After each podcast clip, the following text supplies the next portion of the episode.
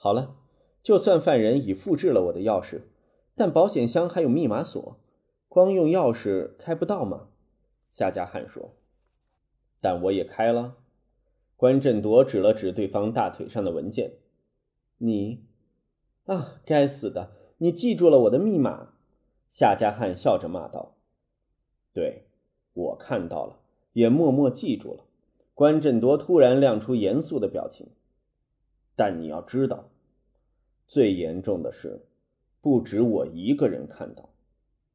夏家汉紧张地瞪着关振铎，他回想星期五的每个片段，想起在书房中取出首饰的情形。他想起那个人。老徐一定是受贿的警员之一，关振铎蹙着眉说道：“我一直怀疑我的部下之中有人收受贿赂，可是没法查证。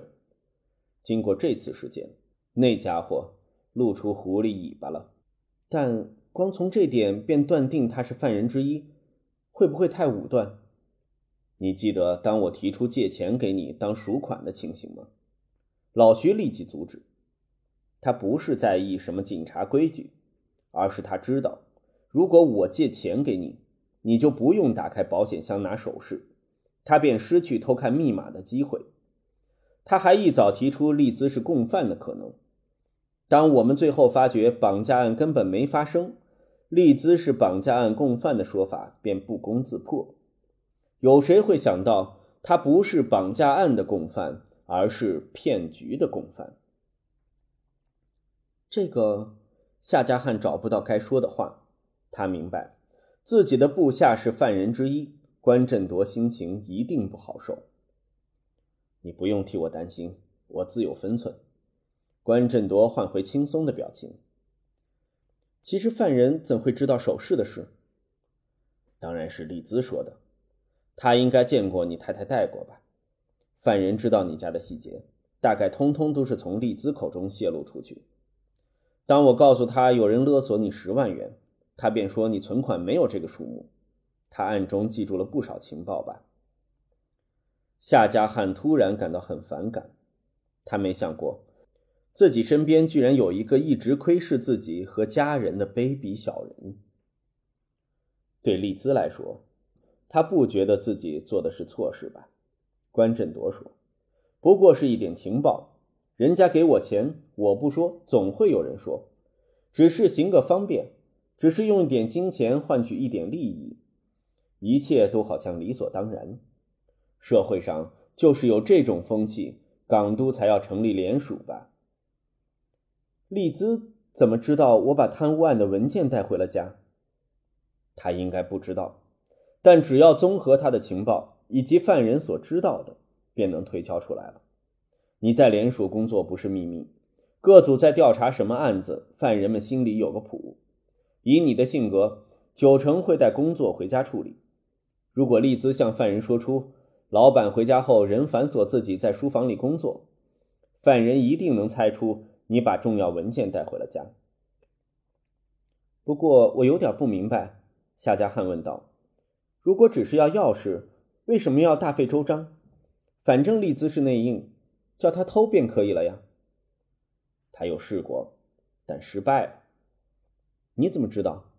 你说的？我说的？你说半个月前，丽兹曾趁着你洗澡时走进你的睡房，他应该是受犯人唆使，想偷拿你的钥匙。我不知道他当时是想整只偷走，还是像我一样用泥板倒模。但即使他成功，还有密码一关要过。你人有没有经常改保险箱密码的习惯？有，每半个月改一次。嗯，这更令犯人们头痛，所以他们设计了这个一石二鸟的方法。关振铎说：“如果把骗取你的存款视为其中一个目标，更是一石三鸟。”关，既然如此，你其实该直接告诉我吗？夏家汉拾起文件，在关振铎眼前扬了扬，说。你说有人想偷走文件，我趁早拿走或改密码便行了。我什么时候说犯人要偷走文件？不就是你刚才说的吗？犯人不是要偷走文件，他们只是要上面的资料，而且他们更不想你知道，他们已取得资料。夏家汉歪着头瞪着关振铎，表示不解。你发现文件不见了，只会惊动联署。对犯人来说，他们不想出现这一幕。他们是暗中行事的人，要反客为主，便不能让你们知道他们手上有多少筹码。你和家人周末去了看电影和游乐场，那么丽兹有没有跟你们一起去呢？啊，没有。他说让我们一家人好好聚聚，他不想打扰我们。所以，昨天或前天，他已从犯人得到密码和复制钥匙，打开你的保险箱了。啊，犯人应该吩咐他用相机替文件拍照吧？拍摄完后把文件放回原位，你便不知道情报已经泄露，他们便有足够时间阻挠你们的调查。那么，丽兹发现文件不在。你看清楚你手上的文件吧。关振铎指了指。夏家汉再次从公文袋抽出文件，冷静地翻看。咦，缺少了八页的。我把那八页留在保险箱里，关振铎笑道：“既然犯人想得到情报，我便给他们。相比起隐藏手上的筹码不让对手知道，我更喜欢亮出来，大大方方给对手看。只是，如果犯人只看到我双手，以为那是我的全部，而不知道我椅子下还藏着数十倍的筹码，那一定会变得更好玩。你，你故意误导犯人。”丽兹在保险箱只找到八页，加上你工于买手研究，犯人只会以为毒贩没有供出全部账簿，纯粹以小部分的资料来换取减刑，便会对联署的调查松懈。这样子，他们也不会再尝试在你身上找什么情报，弄出第二桩、第三桩伪装绑架案或伪装杀人案之类。夏家汉终于明白关振铎偷走文件的意义。他是要将计就计，让联署有机会一网成情。对了，官，你有没有想过，犯人真的绑架了亚凡？我是说，因为我是联署的调查主任，所以要教训我，在设计偷文件时同时绑架亚凡。你应该没能确认他们有没有玩真的吧？不，当我在确认犯人的目标是复制保险箱钥匙，我便放心了。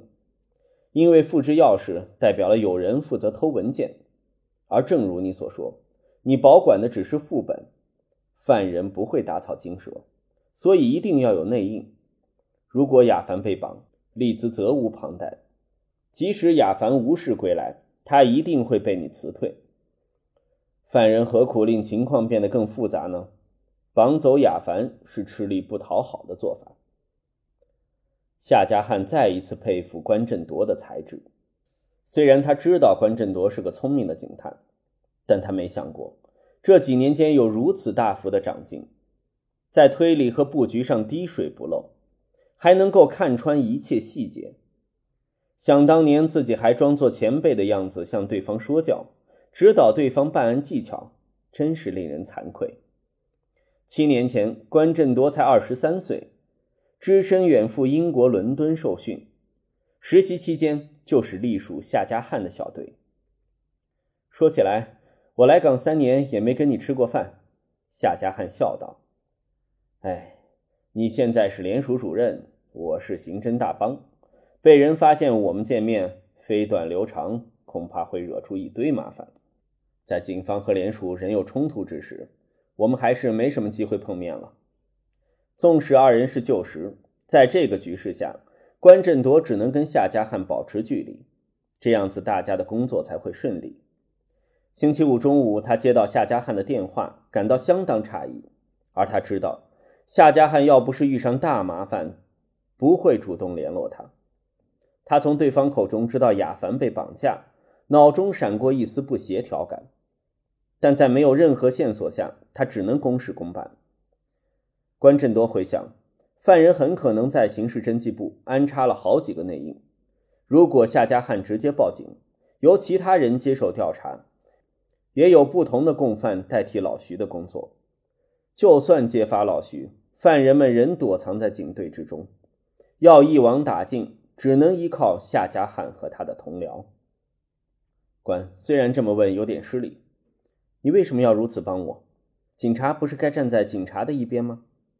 夏家汉若有所思问道：“我认同警员要互相扶持，同仇敌忾，但首要条件是大家有共同的理想，秉持公义。